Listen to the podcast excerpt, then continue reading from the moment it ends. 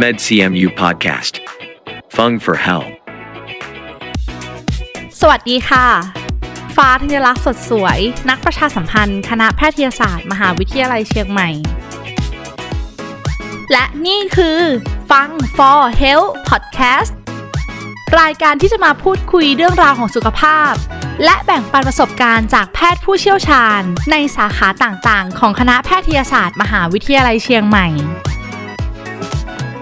เพราะสุขภาพที่ดี เริ่มได้จากตัวเรา สวัสดีค่ะ ฟ้าธัญลักษณ์สดสวย นักประชาสัมพันธ์ คณะแพทยศาสตร์ มหาวิทยาลัยเชียงใหม่ค่ะ ขอต้อนรับทุกท่านเข้าสู่ฟัง For Health Podcast อีกหนึ่งสื่อนะคะที่คณะแพทย์มอชอจัดทำขึ้น เพื่อให้เรื่องราวของสุขภาพเข้าถึงทุกคนได้หลากหลายช่องทางขึ้นค่ะ โดยที่จะมีอาจารย์หมอในสาขาต่างๆ ของคณะแพทยศาสตร์ มหาวิทยาลัยเชียงใหม่ มาพูดคุยเรื่องราวของสุขภาพให้พวกเราฟังค่ะ วันนี้นะคะจะชวนทุกคนมาพูดคุยถึงเรื่องการได้ยินในผู้สูงอายุนะคะ เนื่องจากวัยของผู้สูงอายุเนี่ยเป็นวัยที่มีการเปลี่ยนแปลงหลาย ๆ ด้านค่ะทั้งด้านร่างกาย อารมณ์ ก็เริ่มจะทำงานช้าลงค่ะ ในขณะที่อายุเพิ่มมากขึ้นเรื่อย ๆ นะคะ รวมถึงอีกหนึ่งสิ่งสำคัญก็คือ การทำงานของประสาทการรับเสียงที่เริ่มเสื่อมลงด้วยเช่นกันนะคะ ก็เป็นปัญหาหนึ่งค่ะที่คนในครอบครัวนะคะ สังเกตเห็นว่าในบ้านที่มีผู้สูงอายุนะคะ ท่านจะมีความสามารถในการได้ยินเสียงเนี่ยแย่ลง อาจจะเรียกชื่อแล้วไม่หัน หรือว่าพูดคุยสื่อสารกันได้เข้าใจยากกว่าเดิมนะคะ วันนี้นะคะโชคดีมากๆค่ะ อาจารย์หมอนะคะ จะมาพูดคุยกับเราถึงเรื่องของการได้ยินของผู้สูงอายุนะคะ ขอต้อนรับผู้ช่วยศาสตราจารย์ แพทย์หญิง สนัทธรชาวศิลป์อาจารย์ประจำภาควิชาโสตศนาสิกวิทยา คณะแพทยศาสตร์ มหาวิทยาลัยเชียงใหม่ สวัสดีค่ะ สวัสดีค่ะ วันนี้ที่เรามาพูดคุยกันค่ะอาจารย์หมอคะเรื่องของปัญหาหนึ่งของผู้สูงอายุนะคะ ก็คือการได้ยินค่ะค่ะอยากจะถามอาจารย์ก่อนเลยค่ะว่าสำหรับโรคนี้เกิดขึ้นได้ยังไงบ้างคะอ๋อจริงๆอ่าอย่างผู้สูงอายุก็คือคนที่อายุเยอะขึ้นเนาะคราวนี้เนี่ยคนที่อายุเยอะขึ้นเนี่ยมันก็จะมีความเสื่อมตามระบบต่างๆ ไปตามอายุที่เพิ่มขึ้นอยู่ละค่ะนะคราวนี้เรื่องหูหรือว่าการได้ยินเนี่ยก็เป็นจุดหนึ่งที่จะมีความเสื่อมตามวัยได้ โดยมากที่อ่าความเสื่อมตามวัยที่กระทบกับการได้ยินเนี่ย ต้นตอก็มักจะเกิดจากตัวหูชั้นในเอง หรือว่าตัวเส้นประสาทหูค่ะนะคะคือด้วยความที่เราอะหลีกเลี่ยงไม่ได้มันเป็นช่วงวัยที่อายุที่เพิ่มมากขึ้นใช่ไหมคะใช่อาจารย์หมอคะค่ะตอนแรกเคยเห็น คุณยายคุณตาอะไรที่มาโรงพยาบาลหรืออย่างเงี้ยเขาอาจจะไม่ได้ยินในสิ่งที่พยาบาลพูดใช่หรือว่ามากับลูกหลานอย่างเงี้ยค่ะค่ะก็จะมีน้ำเสียงที่ โอ้เหมือนต้องตะโกนคุยกันอย่างเงี้ยค่ะค่ะทางนั้นที่นี่คือเป็นเรื่องปกติค่ะของช่วงวัยหนึ่งค่ะ ใช่ไหมคะ เราหลีกเลี่ยงได้ไหมคะจริงๆอะเนื่องจากความเสื่อมเนี่ยอะควการหลีกเลี่ยงมันอาจจะค่อนข้างยาก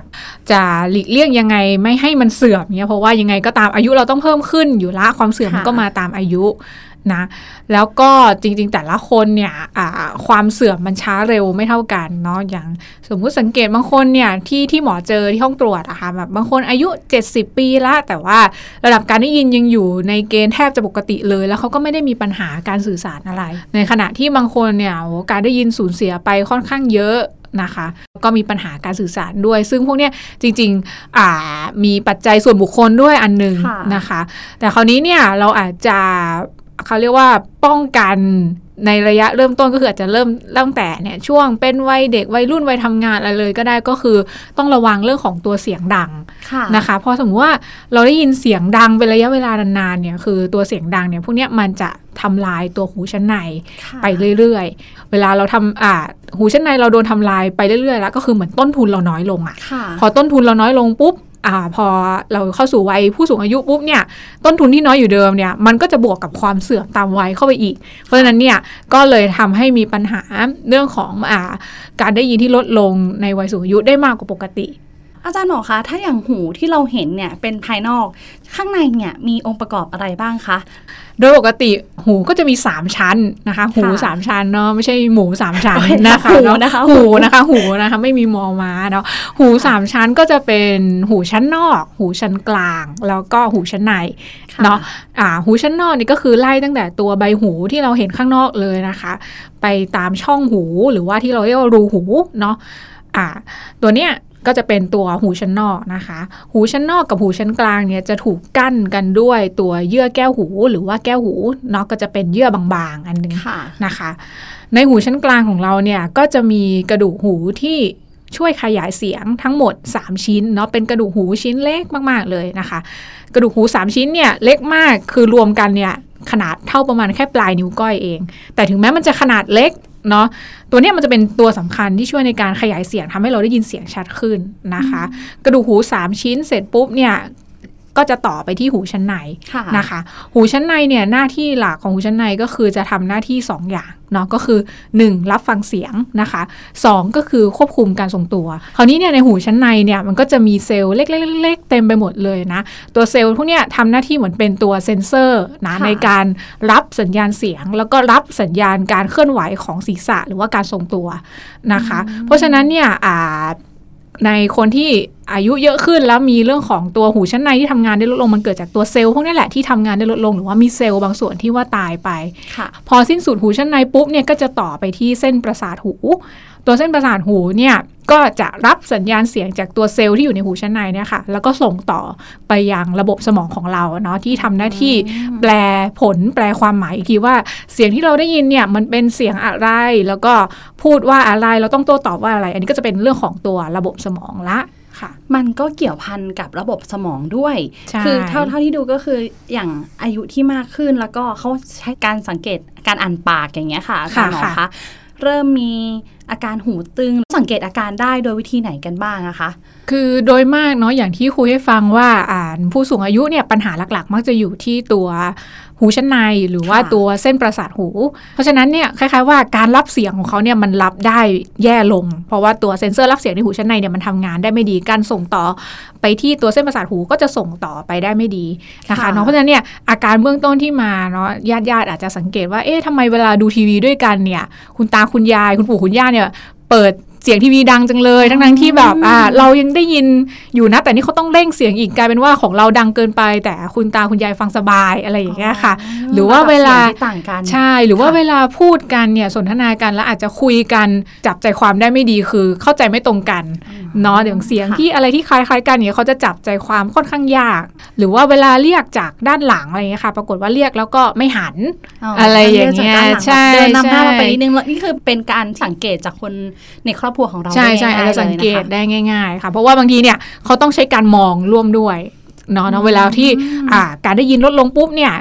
ก็จะมีเขาเรียกว่าคนที่สูญเสียการได้ยินก็จะมีวิธีการทดแทนด้วยวิธีอื่น เช่น อาจจะสังเกตการริมฝีปากเวลาพูดค่ะว่าเอ๊ะอันนี้พูดคำว่าอะไรบวกกับเสียงที่เหมือนจะคลับคล้ายคลับคลาว่าเป็นคำเนี้ย เขาก็จะตีความมาว่าเออน่าจะเป็นคำนี้เนาะเพราะฉะนั้นเนี่ยอย่างช่วงโควิดระบาดเนี่ยค่ะ ก็จะเป็นช่วงที่มีปัญหากับคนที่มีปัญหาการได้ยินเหมือนกันใช่ใช่ค่ะเนาะเพราะว่าอาจารย์ตัวคนไข้เองก็มักจะมาบ่นแหละว่าแบบเอ้ยเวลาช่วงโควิดเนาะทุกคนใส่หน้ากากกันหมดเลยนะคะใส่หน้ากากเข้าหากันอ่าไม่ใช่ ใส่หน้ากากก็คือปิดปิดใช่ปากปิดใช่ไหมแมสปิดใช่แมสนะเราก็จะบางทีก็อะไรนะคะ พูดอะไรขนาดใช่ไม่ต้องพูดถึงผู้สูงอายุเลยนะคะใช่วัยเราเองเวลาที่ไม่ได้อ่านปากเหมือนใช้ความรู้สึกจากเสียงอย่างเดียวโดยที่ไม่ได้อ่านปากเนี่ยต้องคุยต้องถามกันหลาย ๆ ครั้งใช่แต่ถ้ากับผู้ป่วย หรือว่าผู้ที่มีอาการด้านเนี้ย ก็จะได้รับผลกระทบเยอะมากใช่เสียงก็ค่ะจะสังเกตได้ง่ายเลย ใช่ใช่ ซึ่งอันเนี้ยบางทีตัวคนไข้ก็จะมาบ่นค่อนข้างพอสมควรเหมือนกันเนาะ คือนอกจากว่าไม่ได้อ่านปากแล้วด้วยเนี่ย เสียงที่มาจากตัวคนพูดที่เป็นคู่สนทนาของเราเองเนี่ย เสียงก็จะผ่านออกมาน้อยลงด้วยเพราะว่าอ่ามันจะใช่โดนตัวแมสหรือว่าตัวหน้ากากหน้ากากเนี่ยกรองเสียงใช่ตัวนั้นออกค่ะไป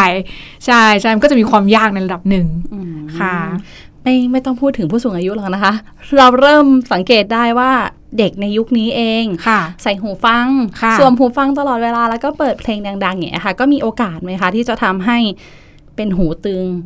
ก่อนวัยอย่างเงี้ยค่ะอาจจารย์ค่ะริง ๆ แล้วเนี่ยอ่าอย่างที่คุยให้ฟังตอนแรกนะว่า เอ๊ะเสียงดังเป็นปัจจัยหนึ่งที่ทำให้อ๋อเขาเรียกว่าต้นทุนของการได้ยินเนี่ยมันลดลงเร็วกว่าปกติ คราวนี้เนี่ยอาจจะสงสัยว่า เอ๊ะแล้วถ้าเราฟังเพลงอะไรดัง ๆ เนี่ยมันดังขนาดไหนล่ะ ที่ว่าอันเนี้ยมันถึงจะรบกวนอ่า มีการทำลายตัวหูชั้นในหรือว่าตัวค่ะประสาทหูอะไรเกิดขึ้น เสียงดังเนี่ยค่ะ ถ้าสมมุติว่าเราฟังอยู่ในที่เสียงดังนานๆ อันนี้นับเสียงดังโดยทั่วไปก่อนนะ อย่างเช่นอ่าทำงานในโรงงาน แต่ว่าไม่ได้ใส่เครื่องป้องกันเนาะเครื่องป้องกันก็คืออย่างเช่นเอียร์ปลั๊กก็คือจุอุดหูค่ะหรือว่าตัวอ่าเอียร์มัฟก็คือตัวครอบหูนะคะ ตัวเนี้ยมันจะเป็นตัวป้องกันเสียงดังค่ะนะนะ เพราะฉะนั้นเนี่ยอะตัวเนี้ยถ้าสมมติว่าคนที่ทำงานในโรงงานที่ได้รับ ฟังเสียงเครื่องจักรเครื่องยนต์นานๆไม่ได้ใส่ก็จะมีเรื่องของตัวประสาทหู หรือว่าหูชั้นในที่อาจถูกทำลายไปด้วยเสียงได้ทีละนิดทีละนิดนะคะเนาะคราวนี้เนี่ยเมื่อมา มาเชื่อมโยงกับการใส่หูฟังเพื่อฟังเพลง ต้องดูว่าเอ๊ะเพลงอันเนี้ยมันดังเกินไปหรือเปล่า โดยมากเนี่ยเขาจะแนะนำว่าให้เปิดอ่าระดับความดังเนาะที่ไม่เกินประมาณ 70%ของระดับความดังสูงสุดเจ็ดสิบเปอร์เซ็นต์ใช่ค่ะเนาะแล้วถ้าเกิดว่าฟังฟังไปนานๆ แล้วเนี่ยอาจจะสักชั่วโมงหนึ่งขอพักสัก 5 นาที ก็คือเอาตัวอ่าหูฟังหรือว่าตัวครอบหูเนี่ยค่ะที่ใช้ฟังเพลงเนี่ยค่ะออกสัก 5 นาทีแล้วค่อยฟังใหม่ เนาะเพราะว่าจริงๆ เราอาจจะเคยสังเกตกันอะว่า เวลาฟังเพลงเราฟังไปเรื่อยๆมันจะยิ่งมันใช่แล้วพอฟังปุ๊บค่ะอะตอนแรกเหมือนเบาอยู่ ต่อมาเนี่ยเอ้ยมันต้องเปิดดังขึ้นมันถึงจะรู้สึกมันเท่าเดิมรู้สึกสะใจเท่าเดิมเนี่ยค่ะเนาะเพราะฉะนั้นเนี่ยอันนี้มันจะเป็นการเพิ่มเสียงโดยที่เราไม่รู้ตัว ถึงเป็นสาเหตุที่ว่าอะอันนี้เราฟังไปสักชั่วโมงหนึ่งก่อนเปิดความดังเนี่ยก็ต้องท่องไว้ว่าอย่าเกินสักประมาณ 70%นะค่ะฟังเสร็จปุ๊บก็พักเนาะสักประมาณ 5 นาที แล้วค่อยเริ่มกลับไปฟังใหม่ อันเนี้ยก็จะเป็นการที่ช่วยลดโอกาสที่จะทำให้เกิดเรื่องของตัวประสาทหูเสื่อมจากเสียงดังได้นะคะ เราก็สามารถระมัดระวังป้องกันตัวเราเองได้ด้วยใช่เกี่ยวกับเรื่องของการฟังค่ะแล้วก็การทำงานในค่ะสถานที่ที่เสียงดังนะคะใช่ก็ต้องใช่มีตัวป้องกันหูของค่ะเราให้ปลอดภัยค่ะครับมันค่ะมีการสะสมใช่ไหมคะอาจารย์หมอคะเรื่องพวกนี้ถ้าเกิด อยู่ในช่วงวัยหนึ่งค่ะสะสมเหมือนใช้เต็มที่แล้วอย่างเงี้ยค่ะค่ะ ยังไม่ทันถึงวัยที่เป็นผู้สูงอายุก็อาจจะเป็นก่อนวัย ใช่ใช่เหมือนคเป็นล้ายๆว่าความต้นทุนไวค่ะการได้ยินมันก็ลดลดลดลดลงไปเรื่อยๆ คือการสูญเสียพวกเนี้ยมันค่อยๆ เป็นไปแบบช้ามากๆเลยนะค่ะจนบางทีเราไม่ได้สังเกตเลย เพราะว่าส่วนมากที่คนที่เริ่มอ่าหูเสื่อมจาก ปัญหาเสียงดัง ได้ยินเสียงดังนานๆเนี่ยเนาะสิ่งแรกที่คนไข้มักจะมาหาคุณหมอหูเนี่ยก็คือเป็นเรื่องของมีเสียงดังรบกวนในหู อาจจะได้ยินเสียงวีตลอดเลยแต่ว่าไม่ได้รู้สึกว่าการได้ยินอะไรมันลดลงนะแต่มีเสียงวีกวนในหูเนาะซึ่งการที่ไม่ได้ยินเสียงเสียงกวนในหูเนี่ยค่ะพวกเนี้ยมันเหมือนเป็นอาการเริ่มแรก ของการสูญเสียการได้ยินจากเสียงดัง เพราะว่าโดยปกติแล้วเนี่ยเวลาเสียงดังมันเริ่มเข้าไปทำลายตัวเซลล์ประสาทหู ตัวเซลล์หูชั้นในเนี่ยค่ะค่ะเนาะมันจะเริ่มจากเสียงที่ความถี่สูงสูงๆก่อนนะความถี่สูงก็คือเสียงแหลมปกติเนี่ยเสียงที่เราใช้ในชีวิตประจำวันเนี่ยความถี่มันอยู่ที่ความถี่กลางๆเนาะเพราะฉะนั้นเนี่ยเวลาการได้ยินโซนเสียงแหลมมันลดลงปุ๊บเนี่ย บางทีเราไม่ค่อยรู้สึกตัวหรอกว่าเอ้ยอันนี้เราได้ยินเสียงแหลมลดลงนะเนี่ยนะบางทีเพราะฉะนั้นเนี่ยส่วนมากตัวคนไข้เองก็จะไม่ได้มาบ่นว่าได้ยินลดลงเนาะแต่ว่าจะมาบ่นว่ามีเสียงดังทดแทนในหูแทน การที่มีเสียงดังทดแทนในหูเนี่ยมันเป็นเขาเรียกว่าเหมือนเป็นกลไกของร่างกายโดยอัตโนมัตินะคะค่ะถ้าสมมุติว่าเริ่มมีการได้ยินลดลงปุ๊บเนี่ยอ่าเกินครึ่งของคนไข้จะมีเสียงดังทดแทนในหูใช่อืมนี่ก็เป็นอาการที่เริ่มที่จะมาพบแพทย์แล้ว ใช่ คือแม้ว่าจะ เหมือนไม่ได้รบกวนคนรอบข้างมากเท่าไหร่แต่ตัวเราเองจะรู้สึกไม่สบาย ใช่หูบางคนจะรู้สึกลำคาญเพราะว่าเจ้าเจ้าเสียงหวีหรือว่าเสียงรบกวนในหูเนี่ยคือเสียงเสียงรบกวนในหูมันมีหลากหลายรูปแบบเนาะบางคนจะได้ยินเสียงเป็นหึ่งหึ่งเสียงหวีเสียงเหมือนตู้เย็น เสียงเหมือนเครื่องจักรเครื่องยนต์เสียงเหมือนจิ้งหรีดอะไรอย่างเงี้ยค่ะค่ะคือมันมีหลากหลายรูปแบบมากคือเสียงหวีเนี่ยที่ที่ที่มักบ่งถึงว่ามีเรื่องของการได้ยินที่แย่ลงด้วยเนี่ยจะเป็นเสียงที่มันดังตลอดเวลา เนาะไม่ใช่ดังเฉพาะ 5 นาทีแล้วหายไป อันเนี้ยไม่ค่อยซีเรียสว่าจะค่ะมีปัญหาหูอะไรนะแต่ถ้าสมมติมันดังตลอดเวลาทั้งวันทั้งคืนอันเนี้ยบางคนก็จะรู้สึกว่าลำคาญ พอแล้วรู้สึกลำคาญปุ๊บเนี่ยก็บางทีอาจจะมามาตรวจแล้วว่าเอ๊ะเป็นอะไรหรือเปล่าอะไรเงี้ยค่ะ แล้วก็พอตรวจการได้ยินก็มักจะเจอว่ามีเรื่องของการได้ยินลดลงด้วยค่ะใช่ก็สำหรับช่วงแรกที่ประเมินอาการแล้วค่ะ ว่าคนในครอบครัวของเราเนี่ย เป็นผู้สูงอายุค่ะมีอาการด้านการได้ยินค่ะ มีความเข้าใจค่ะ หรือว่าละเลยว่าไม่เป็นไรหรอกเป็นช่วงวัยค่ะของท่านค่ะอ่าคนในครอบครัวอาจจะคิดว่าเป็นวัยของท่านแหละที่ท่านน่ะถึงเวลาที่จะไม่ได้ไม่ค่อยได้เริ่มจะยินและแย่ลงจะเริ่มจะแย่ลงใช่ละ ไม่ต้องพาไปรักษาอะไรค่ะอย่างเงี้ยค่ะ อยากจะให้อาจารย์หมอช่วยอธิบายตรงนี้ให้ความเข้าใจที่ถูกต้องหน่อยค่ะ ว่ามันควรจะได้รับการรักษา ไม่ใช่เรื่องปกติค่ะคือเดี๋ยวต้องคุยให้ฟังอะเนาะว่าจริง ๆ แล้วเนี่ยอย่างที่บอกไปตอนแรกว่า ทุกคนมีความเสื่อมตามวัยอยู่ละจะค่ะช้าจะเร็วไม่เท่ากัน หูที่เสื่อมตามวัยก็เป็นเรื่องหนึ่ง แต่คราวนี้เนี่ยเวลาหูเสื่อมตามวัยเนี่ยส่วนมากเนาะมักจะเสื่อมเท่าๆกัน คือค่อยๆ ไปด้วยกันสองข้างเท่าๆกัน มักจะไม่ค่อยต่างกันชัดเจน คราวนี้เนี่ยเวลาเสื่อมไปพร้อมๆ กันสองข้างเนี่ยมันขึ้นอยู่กับระดับความรุนแรงแหละว่าระดับความรุนแรงเนี่ยสูญเสียเยอะ หรือสูญเสียน้อย ถ้าสูญเสียน้อยเนี่ยบางทีอ่าอย่างตัวคนไข้หรือตัวผู้สูงอายุเองก็จะไม่ได้รู้สึกนะว่ามันรบกวนชีวิตประจำวันอะไรนะตัวญาติเองก็ไม่ได้รู้สึกเหมือนกันว่าเอ๊ะจะสื่อสารยากขึ้นยังไง แต่อันเนี้ยส่วนมากบางทีเราตรวจเจอกันโดยบังเอิญ เช่นเป็นการเช็คอัพประจำปีหรือว่าอะไรอย่างนั้น ซึ่งถ้าระดับการสูญเสียไม่เยอะค่ะเนาะระดับการสูญเสียไม่เยอะเนี่ยโดยมากเนี่ยก็คือยังไม่ได้ทำอะไรเนาะอาจจะยังไม่จำเป็นว่าจะต้องใช้การฟื้นฟูการดู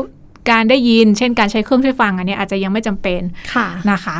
คราวนี้เนี่ยถ้าสมมุติว่าอ่าการสูญเสียเริ่มเยอะขึ้นส่วนมากเนี่ย ตัวคนไข้เองหรือว่าตัวญาติญาติๆเองก็จะเริ่มสังเกตแล้วว่าเอ๊ะสื่อสารกันค่อนข้างจะลำบากค่ะเนาะถ้าสื่อสารกันลำบากปุ๊บเนี่ยจริงๆเนี่ยอันเนี้ย น่าจะเป็นจุดที่เริ่มมาพบแพทย์ละอืมใช่เพื่อจะได้ตรวจว่าโอเค ระดับการได้ยินเนี่ยมันมีการสูญเสียจริงไหม ถ้าสูญเสียเนี่ยสูญเสียรุนแรง เยอะน้อยขนาดไหนค่ะนะคะ แล้วก็มันเยอะจนถึงระดับที่จะต้องได้รับการฟื้นฟูการได้ยินด้วยเครื่องช่วยฟังหรือยัง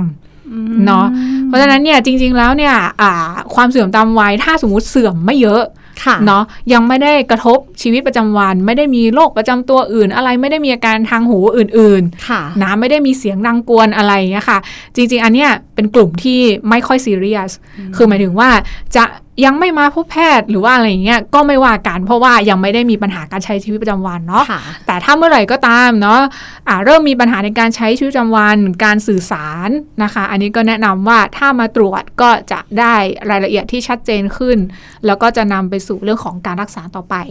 ค่ะ คืออย่างกลุ่มของผู้ป่วยนะคะ รู้ตัวแล้วล่ะค่ะว่าป่วยต้องมาเข้าสู่ การพบแพทย์แล้วก็ค่ะได้รับการวินิจฉัยจากคุณค่ะหมอนะคะ แล้วขั้นตอนของการรักษาปัญหาในการได้ยินของผู้สูงอายุเนี่ย เป็นยังไงบ้างคะอาจารย์หมอคะค่ะ โดยปกติถ้าสมมุติว่าตัวคนไข้เองเนาะหรือผู้สูงอายุเองเริ่มมีปัญหาการได้ยินละค่ะเราก็จะ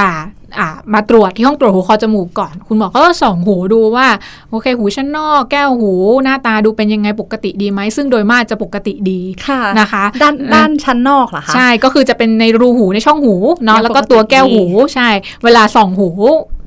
ณห้องตรวจก็จะเห็นเฉพาะตัวช่องหูหรือหูชั้นนอกกับตัวแก้วหูค่ะหูชั้นกลางอาจจะเห็นได้ในบางคนเนาะใช่ค่ะแต่ว่าเราจะไม่เห็นถึงหูชั้นในหรือว่าประสาทหูเนาะเพราะว่าตัวหูชั้นในกับประสาทหูเนี่ยมันอยู่ในฐานกะโหลกลึกเลยเนาะคราวนี้เนี่ยถ้าสมมุติประเมินแล้วเบื้องต้นก็คือตัวช่องหูหรือหูชั้นนอกปกติดี ตัวแก้วหูปกติดี ก็จะส่งไปตรวจการได้ยินต่อนะคะ การตรวจการได้ยินเนี่ยเราก็จะตรวจในห้องอ่าเงียบๆนะคะอืมเนาะในคราบตามเลยใช่นะคะใช่ค่ะห้องที่งียบๆเป็นในห้องเงียบๆห้องเก็บเสียงเนี่ยเนาะแล้วก็อ่านักแก้ไขการได้ยินเนี่ยหรือว่าผู้ตรวจการได้ยินเนี่ยเขาก็จะปล่อยเสียงออกมาในห้องตรวจนั้น แล้วให้ตัวคนไข้ฟังทีละหูเนาะแล้วก็ปล่อยเสียงเริ่มจากเสียงทุ้มเสียงกลางเสียงแหลมเนี่ยเนาะเขาก็จะตรวจในทุกๆ ทุก ๆ โซนย่านเสียง ย่านความถี่เสียงนะคะ ดูว่าอ่าระดับการได้ยินของแต่ละย่านความถี่เสียงเนี่ยมันเป็นยังไงบ้างเนาะหลังจากนั้นเนี่ยเขาก็จะมาพลอตกราฟให้ดูนะคะพอค่ะได้ข้อมูลตรงนี้เสร็จเรียบร้อยปุ๊บเนี่ยคุณหมอก็จะดูกราฟเนาะแล้วก็คุยให้ตัวอ่าคนไข้แล้วก็ญาติฟังว่าเออตอนเนี้ยระดับการได้ยินมันเป็นยังไงเนาะค่ะถ้าสมมุติว่าเป็นการสูญเสียการได้ยินที่ระดับการได้ยินที่สูญเสียไม่เยอะเนาะเล็กน้อยนะคะ โดยมากเนี่ยคนไข้มักจะไม่ค่อยมีปัญหาการได้ยิน แล้วก็การใช้เครื่องช่วยฟังเนี่ยมักจะไม่ค่อยมีประโยชน์มาก เนาะเพราะว่าการใช้เครื่องช่วยฟังก็คือเหมือนเราเปิดลำโพงเข้าหูอะเนาะค่ะถ้าสมมติว่าการได้ยินเนี่ยเสียแค่นิดเดียวเนี่ยเวลาเปิดลำโพงเข้าหูปุ๊บเนี่ยบางทีเนี่ยจะรู้สึกว่ามันเยอะเกินอ๋อเวลาใส่จะรู้สึกว่าใส่ไม่สบายเนาะแล้วก็ค่ะเสียงเนี่ยเสียงที่ผ่านลำโพง มันจะไม่เหมือนเสียงที่เราได้ยินโดยปกติโดยที่ไม่ผ่านลำโพงใช่ไหมคะลักษณะคุณภาพเสียงหรืออะไรอย่างเงี้ยเพราะฉะนั้นเนี่ยโดยมากถ้าเสียการได้ยินเล็กน้อยเนี่ยอ่าก็ยังไม่ถึงเกณฑ์ที่ว่าจะต้องใช้เครื่องช่วยฟังอะไร แล้วก็โดยมากคนไข้มักไม่ได้มีปัญหาในการอ่าสื่อสารหรือว่าใช้ชีวิตประจำวันค่ะเนาะคราวนี้ถ้าสมมุติว่าเสียการได้ยินเยอะขึ้นเป็นระดับปานกลาง หรือว่าปานกลางถึงรุนแรงเนี่ยค่ะอันเนี้ยก็จะเป็นเรื่องของการใช้เครื่องช่วยฟังน่าจะมีประโยชน์ละค่ะเนาะการใช้เครื่องช่วยฟังก็คือเหมือนการเปิดลำโพงเข้าหูอย่างที่หมอคุยให้ฟังค่ะเพราะเพราะฉะนั้นเนี่ยเสียงจากภายนอกที่ได้ยินเนี่ยก็จะถูกขยายเสียงมากขึ้นในหูนะตัวคนไข้เองเนี่ยก็จะเริ่มได้ยินมากขึ้นนะคะค่ะแต่ทั้งนี้ทั้งนั้นเนี่ยการใช้เครื่องช่วยฟังเพื่อฟื้นฟูการได้ยินโดยมากเนี่ยมักจะให้ไปหนึ่งข้างก่อน เพราะว่าโดยทั่วไปเนี่ยถ้าฟังเสียงหนึ่งข้างได้เนี่ยก็ก็การสื่อสารอะไรจะไม่ค่อยมีปัญหาละยกเว้นว่าเสียการได้ยินสองข้าง แล้วการใส่สองข้างจะมีประโยชน์ อันเนี้ยจะ ค่อยมารับอีกข้างหนึ่งในภายหลัง อันเนี้ยต้องดูพิจารณาเป็นคนๆไปอืมนะคะ แต่ว่าโดยมากถ้าสมมติว่าเสียการได้ยินถึงเกณฑ์ค่ะอ่าบางทีคุณหมอเขาจะจ่ายเครื่องช่วยฟังให้หนึ่งข้างก่อน เพื่อให้ไปลองใช้ก่อนนะคะค่ะเนาะคราวนี้ถ้าสมมุติว่าสูญเสียการได้ยินเยอะมากๆเลย คือถึงขั้นหูหนวกเนาะก็คือเสียการได้ยินระดับรุนแรงเลยค่ะเนาะโดยมากเนี่ยส่วนมากก็จะลองให้ใช้เครื่องช่วยฟังก่อนเพราะว่ามันเป็นวิธีที่เขาเรียกว่าไม่ต้องไปทำผ่าตัดไม่ต้องอะไรเนาะเป็นใช้วิเคธีรื่องที่ทำช่วยฟัง่างยดูก่อนใช่ค่ะค่ะ แต่พวกเนี้ยต้องนัดมาดูอีกทีหนึ่งว่าอ่าได้ผลหรือเปล่าเนาะเพราะว่าบางคนเนี่ยใส่เครื่องช่วยฟัง แต่ว่ารู้สึกว่ายังไม่ได้ยินอะไรเลยใส่แล้วลำคาญเนาะเพราะว่าอย่างที่หมอคุยให้ฟังตอนแรกว่าคอนเซปต์ของตัวเครื่องช่วยฟังคือการเปิดลำโพงเข้าหู เพราะฉะนั้นเนี่ยค่ะในคนที่เสียการได้ยินแบบรุนแรงมากๆคือหรือหูหนวกแล้วเนี่ยพวกเนี้ยเซลล์รับเสียงในหูชั้นในเนี่ยมันแทบจะไม่เหลือละเพราะฉะนั้นเนี่ยพอตัวรับเสียงไม่เหลือ เราเปิดลำโพงเข้าหูเท่าไหร่เนี่ย ก็จะไม่ค่อยได้ยินอยู่ดีค่ะแต่ทั้งนี้ทั้งนั้นเนี่ยเนื่องจากมันเป็นวิธีที่อ่าไม่ไม่ต้องทำผ่าตัดหรือว่าไม่รุนแรงไม่ได้รับการไม่ทำให้คนไข้ต้องเจ็บเจ็บตัวเนาะก็จะลองใช้วิธีนี้ก่อนเพราะว่าบางคนเนี่ยได้ผลค่ะแต่ในคนที่ไม่ได้ผลเนี่ยก็จะนำไปสู่เรื่องของการผ่าตัดฝังประสาทหูเทียมต่อไปเนาะซึ่งก็จะมีขั้นตอนในการประเมินอีกทีหนึ่งก็นะคะสำหรับบางรายที่เครื่องช่วยฟังเนี่ยไม่ได้ผลแล้วใช่ก็ไปสู่ขั้นตอนของการรักษาที่เรียกว่าการผ่าตัด ใช่ฝังอืมประสาทหูเทียม ซึ่งตรงเนี้ยอาจะมีรายละเอียดค่อนข้างเยอะเยอะอาจจะต้องค่ะคุยเป็นคนๆไปอีกทีว่าคนไหนเหมาะในการทำคนไหนไม่เหมาะอะไรอย่างเงี้ยเนาะทั้งนี้ทั้งนั้นเนี่ยคือหมายถึงการสูญเสียการได้ยินแบบหูหนวกสองข้างเลยนะ ไม่ได้หมายความว่าข้างเดียวปุ๊บแล้วเราจะไปผ่าตัดเนาะเพราะว่าโดยมากถ้าสมมติว่าหูข้างหนึ่งดีมากเหมือนคนปกติ แต่อีกข้างหนึ่งแย่มากเนี่ยการสื่อสารจะยังไม่มีปัญหานะค่ะใช่เพราะฉะนั้นเนี่ยคนเรามีหูดีหนึ่งข้างเนาะสามารถสื่อสารพูดคุยกันได้ตามปกติ เพียงค่ะแต่ว่าการจับทิศทางอะไรเนี่ยมันอาจจะค่อนข้างยากเฉยๆเนาะแต่ไม่มีปัญหาการสื่อสารนะคะเพราะฉะนั้นเนี่ยที่หมอพูดรวมๆในเรื่องของการอ่าช่วยฟื้นฟูการได้ยินไม่ว่าจะเป็นเรื่องของตัวเครื่องช่วยฟัง หรือว่าเรื่องของประสาทหูเทียมเองก็ตามเนี่ยก็คือ หมายถึงการสูญเสียการได้ยินโดยรวมๆของทั้งสองข้างเนาะค่ะที่ว่าระดับอ่าปานกลางปานกลางถึงรุนแรงหรือว่าหนวกเลยเนี่ยก็คือหมายถึงทั้งสองข้างนะคะค่ะ เพราะฉะนั้นท่านผู้ฟังเองนะคะ อย่าตกใจไปว่าเอะเราอาจจะได้ถึงอันตรายหรือเปล่าต้องผ่าตัดแบบไหมถึงขั้นต้องผ่าตัดเออหรือเปล่าใช่บางใช่บางท่านก็ไม่กล้าที่จะมาพบแพทย์อย่างเงี้ยค่ะค่ะบางคนก็คิดว่าอืมกลัวว่าจะเป็นเคสรุนแรงทางที่การที่มาในช่วงแรกเนี่ยเป็นเรื่องที่ดีกว่าการที่มาตอนที่ไม่ค่อยได้ยินอะไรแล้วอย่างเงี้ยใช่ค่ะใช่ค่ะ คือบางครั้งเนี่ยผู้สูงอายุในครอบครัวของเราเนี่ยค่ะ อาจจะคิดว่าการรักษาเนี่ยน่ากลัวค่ะค่ะกลัวแล้วก็ปล่อยให้อาการอะแย่ลงค่ะแม้ว่าอาการเนี้ยค่ะ มันอาจจะเป็นช่วงเริ่มต้น ถ้าเราไม่มาพบแพทย์มีโอกาสที่มันจะหายไปเองไหมคะอาจารย์หมอคะ ส่วนมากโอ้แทบจะไม่มีเลยค่ะ เพราะว่า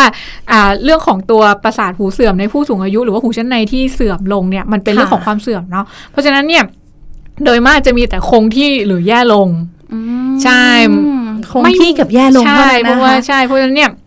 เนื่องจากเป็นความเสื่อมเพราะฉะนั้นเนี่ยมันจะไม่ไม่ไม่ไม่มีเรื่องของว่ากลับมาได้ยินดีขึ้นเหมือนเดิมเพราะฉะนั้นถ้ากลับมาได้ยินดีขึ้นมันก็จะเป็นคนละเรื่องกันละซึ่งส่วนมากไม่ได้เจอในกลุ่มผู้สูงอายุเนาะอันนั้นก็จะเป็นอีกโรคหนึ่งเป็นประสาทหูดับเฉียบพลันที่กลับมาได้ยินดีเหมือนเดิมหรืออะไรอย่างเงี้ยค่ะค่ะ ก็จะเป็นคนละโรค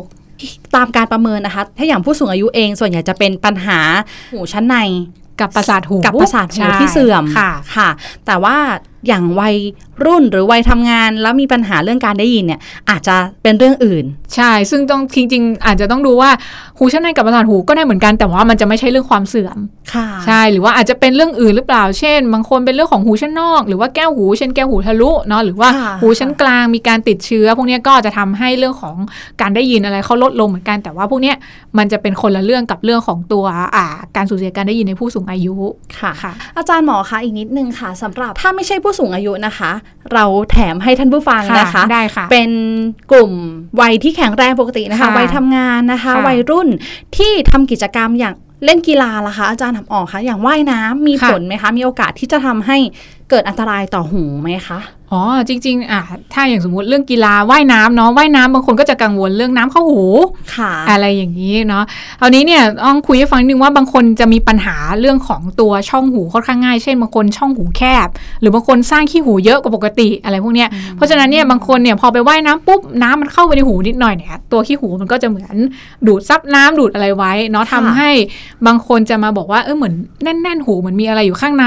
หรือบางคนพอมีขี้หูเยอะมากขึ้น มีการติดเชื้อข้างในทับซ้อนเนาะก็จะมีเรื่องของตัวอ่าช่องหูหรือว่ารูหูอักเสบได้นะคะก็อันนี้ก็จะมีเรื่องของอาการปวดร่วมด้วยค่ะเนาะแต่ทั้งนี้ทั้งนั้นถือถือว่าไม่ได้เป็นข้อห้ามอะไรในการว่ายน้ำนะหมายถึงค่ะว่าคนเราสามารถว่ายน้ำได้ปกติ ไม่ได้ว่าจำเป็นว่าจะต้องไปใส่ตัวเอียร์ปลั๊กป้องกันไม่ให้น้ำเข้าหรืออะไรในทุกทุก ทุกคนเนาะคราวนี้อาจจะดูเป็นรายรายๆไป ซึ่งบางรายอาจจะมีปัญหาเรื่องหูบ่อยๆ อันเนี้ยอาจจะต้อง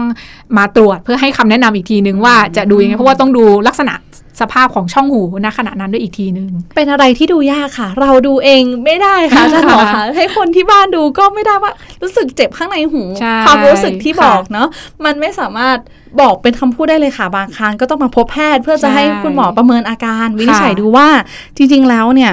ที่เราเป็นอยู่มันมีสาเหตุมาจากอะไรหรือเปล่าใช่อาจจะมาจากกิจกรรมที่ทำค่ะหรือว่า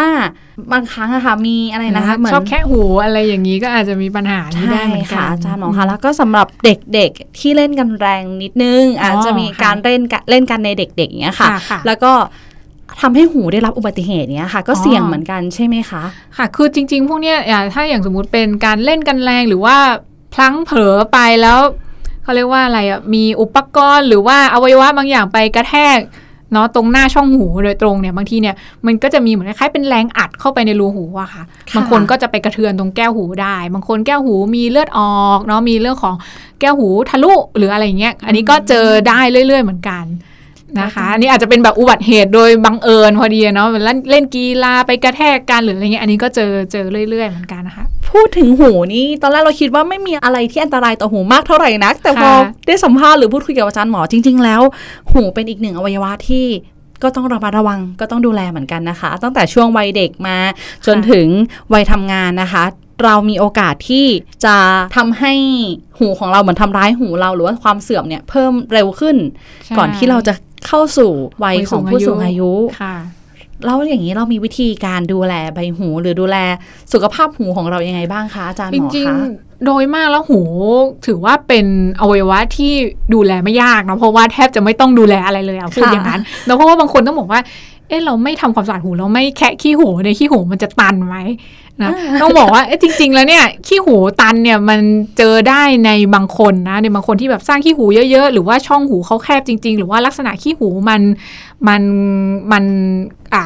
ก่อให้เกิดการตันง่ายเนอะมันก็จะมีลักษณะขี้หูหลายอย่างนะคะค่ะเพราะฉะนั้นเนี่ยจริง ๆแล้วเนี่ยโดยมากต้องบอกว่าโดย8มาก 8 90 ของคนโดยทั่วไปอะนะไม่ได้มีความจำเป็นว่าจะต้องไปแคะหรือว่าทำความสะอาดหูอะไรเนาะค่ะเพราะว่าโดยปกติแล้วเนี่ยอะช่องหูเรามันจะยาวประมาณ 2.5 เซนเนาะอ่าค่ะหนึ่งส่วนสามด้านนอกเนี่ยจะเป็นส่วนที่อ่าสร้างขี้หูเพ ราะฉะนั้นเนี่ยสองส่วนสามด้านในเนี่ยก็คือมันไม่สร้างขี้หูอยู่ละเพราะฉะนั้นเนี่ยอืมส่วนที่สร้างขี้หูมันคืออยู่ด้านนอกมากๆเลยเนาะติดค่ะกับตัวใบหูของเราเนี่ยแหละนะเพราะฉะนั้นเนี่ยช่องหูส่วนที่สร้างขี้หูเนี่ยมันเป็นส่วนที่สามารถขยับเองได้ตามการกลืนพูดเคี้ยวหาวแล้วเพราะฉะนั้นเนี่ยเรากลืนพูดเคี้ยวหาวทุกวันอยู่แล้วตัวขี้หูที่ถูกสร้างเนี่ยมันจะถูกขยับขยับขยับออกมาข้างนอก จนออกมาที่แถวๆใกล้ๆใบหู แล้วบางทีเราเอาแค่ผ้าหรือว่าอะไรนี่ค่ะ เช็ดอ๋อนะค่พวกเนี้ย ก็ถือเป็นการทำความสะอาดหูเบื้องต้นละ โดยมากเนี่ยคุณหมอหูส่วนใหญ่ก็แนะนำว่าไม่ควรใช้ไม้พันสำลีหรือว่าตัว cotton bud ค่ะเช็ดหู เพราะว่าอะไรเพราะว่าเวลาเราใช้ตัว cotton bud หรือว่าไม้พันสำลีเช็ดหูเนี่ยบางคนใช้คือผิดวิธีเนาะก็คือเป็นการเหมือนพยายามปั่นตัวขี้หูอะแต่การปั่นเนี่ยมันเป็นการดันตัวขี้หูเข้าไป เนาะเพราะฉะนั้นเนี่ยค่ะขี้หูที่ถูกสร้างส่วนด้านนอก1นส่วนสด้านนอกเนี่ยพอมันถูกดันเข้าไปด้านในปุ๊บเนี่ยช่องหูส่วนในเนี่ยมันเป็นช่องหูส่วนที่เป็นกระดูกแข็งละค่ะส่วนเนี้ยมันเป็นส่วนที่ขยับไม่ได้ เพราะฉะนั้นเนี่ยพอขี้หูมันถูกดันเข้าไปข้างในปุ๊บเนี่ยมันออกเองไม่ได้ละ มันก็จะถูกตันอยู่ข้างในเพราะฉะนั้นเนี่ยก็จะมีอาการขี้หูตันตามมาเนาะพอขี้หูตันข้างในปุ๊บเนี่ยอันเนี้ยเอาออกเองไม่ได้ละต้องให้คุณหมอช่วยเอาออก วันนี้นะคะ เวลาหมดแล้วค่ะ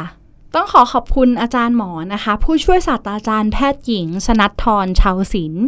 อาจารย์ประจำภาควิชาโสตศนาสิกวิทยา คณะแพทยศาสตร์ มหาวิทยาลัยเชียงใหม่ค่ะ สวัสดีค่ะค่ะ สวัสดีค่ะ ต้องขอขอบคุณคุณหมอ ขอบคุณหน่วยโสตทัศนศึกษา คณะแพทยศาสตร์ มหาวิทยาลัยเชียงใหม่ และที่สำคัญนะคะ ต้องขอขอบคุณผู้ฟังที่อยู่ด้วยกันตรงนี้ค่ะดิฉัน ฟ้าธัญลักษณ์สดสวย นักประชาสัมพันธ์ คณะแพทยศาสตร์ มหาวิทยาลัยเชียงใหม่ ต้องลาทุกท่านไปก่อน ครั้งหน้าจะเป็นเรื่องอะไร อย่าลืมติดตามกันต่อนะคะ สวัสดีค่ะ MedCMU Podcast. Fung for Health. เพราะสุขภาพที่ดี เริ่มได้จากตัวเรา